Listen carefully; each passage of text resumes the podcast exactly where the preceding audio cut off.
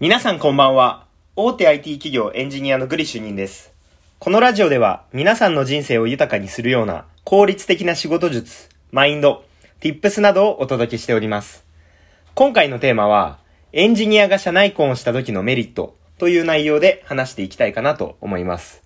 えー、夜のテーマは、まあ、エンジニアのテーマって決めているんですけれども、まあ、その、エンジニアの、まあ、社内婚が実は多かったりするよみたいななんかみんな実はこういう話好きだったりするのかなと思って、ちょっと今回、あの、有益な情報かって言われるとちょっと微妙なんですけど、この辺のテーマで話していきたいかなと思います。で、そもそもエンジニアってモテると思いますかっていう質問に対して、皆さんどう思いますか？モテるモテないって結局エンジニアかどうか関係ないっていうのが結論ですね。じゃあ、エンジニアって男女比率どうですかって聞かれたら、女子ものすごく少ないんですよ。エンジニアの人わかると思うんですけど、やっぱ男女比率、男性が圧倒的に多い業界です。なので、あの、そんなエンジニアだからこそ実は社内婚って結構多かったりしますよっていうところなんですね。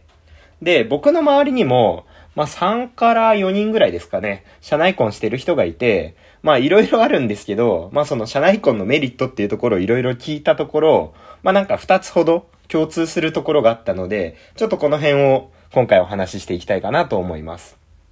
はい。で、えっと、まあ、社内婚した人たちに聞いた、その、まあ、エンジニアの社内婚ですね。ね、メリットっていうところを二つ。一つ目が仕事の内容に理解があるというところ。二つ目が価値観が違いっていうところですね。順に話していきますと。で、えっと、僕が聞いた話だと、やっぱり仕事に理解があるのがいいよね、みたいな話をよく聞きます。というのも、あの、エンジニアという業界って、なんか残業が多かったりとか、あとあの、担当しているシステムに問題が発生した時って、すぐに駆けつけなきゃいけなかったりとか、だから土日とかも問題が起きましたって言ったらすぐに会社に行かなきゃいけないとかってあったりするんですよ。まあもちろんそのプロジェクトとか、あの内容、仕事の内容とか、そこら辺に応じて、まあ異なることは全然あるんですけれども、まあそういったことが全然ある業界なんですね。って言った時に、例えばあの、皆さんが恋人とかいた時に、まあその、突然デートをしてる時に、あ、問題が起きたからちょっと明日は無理だとか、まあ今日無理だの可能性もあるかもしれないですけど、もうちょっと突然無理だみたいなことを言われたら、まあドタキャンじゃないですか。で、ドタキャンされるとやっぱり気分良くないですよね。で、あの、そういうのって仕事柄しょうがないよねっていうことを説明しても、あの、ゆくゆくは仕事と私どっちが大事なのってなっちゃうんですよね。これもうなんかドラマとかでよく見る話なんですけど、でも、まあ、業界柄やっぱりそういうこと起きますよっていうのを事前に、あの、相手が知ってると、まあ、仕事に理解があるので、ああ、もうなんか、もう障害が起きたから行かなきゃいけないよ、みたいな話をしたら、もう、なんで、なんでそんな仕事、私どっちが大事なのっていう話じゃなくて、逆に、マジか大変だね、みたいな。頑張って、みたいな。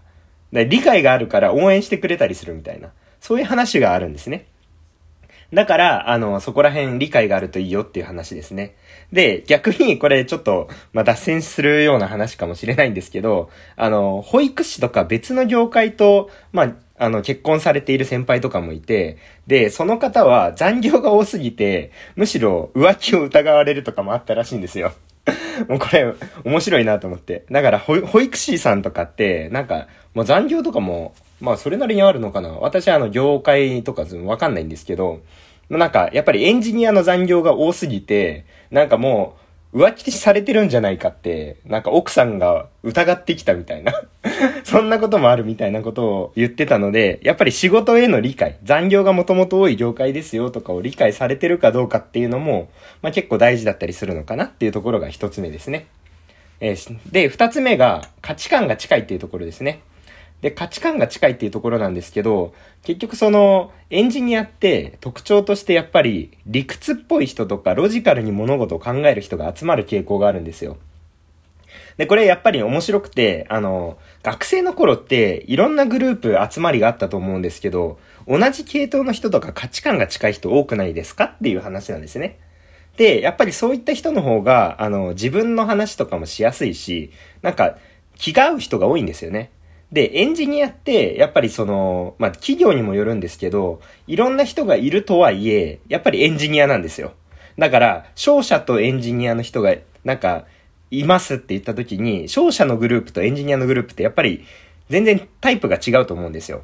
で、それと一緒で、エンジニアっていうグループ、性質の人たちの枠組みの中で、まあ、例えばイケ、イケな人とか、まあ、内向的な、まあ、読書とか好きな人みたいなところはいろいろ分かれるとは思うんですけど、やっぱり価値観が近いっていうのをすごい言ってますね。で、まあなんか、具体的に言うと趣味が合うっていう話でしたね。なんかアニメ鑑賞とか映画鑑賞とか、家で休日過ごす人がなんか結構社内婚されていたりとかしていて、で、まあなんか相性いいんだよね、みたいな。で、土日もなんか家でゆっくりのんびり過ごすのが、まあお互い好きだからなんか結構気が合うんだ、みたいな。そんな話をされていて、まあ価値観が近いっていうところが、まあ意外にいいのかな、みたいな。そんな話ですね。で、えっと、まあ、今回結論というか、まあ、ご紹介だったんですけれども、まあ、エンジニアが社内婚した時のメリット2つ、まあ、仕事の内容に理解があるっていうことと、まあ、価値観が近いよっていうところで、まあ、その辺でメリットを感じるっていう先輩が多かったりしました。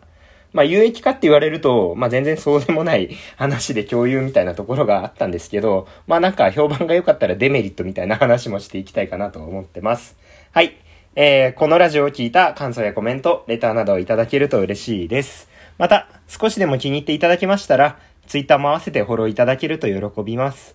最後までご視聴いただきありがとうございました。それでは今回はこれで以上となります。またね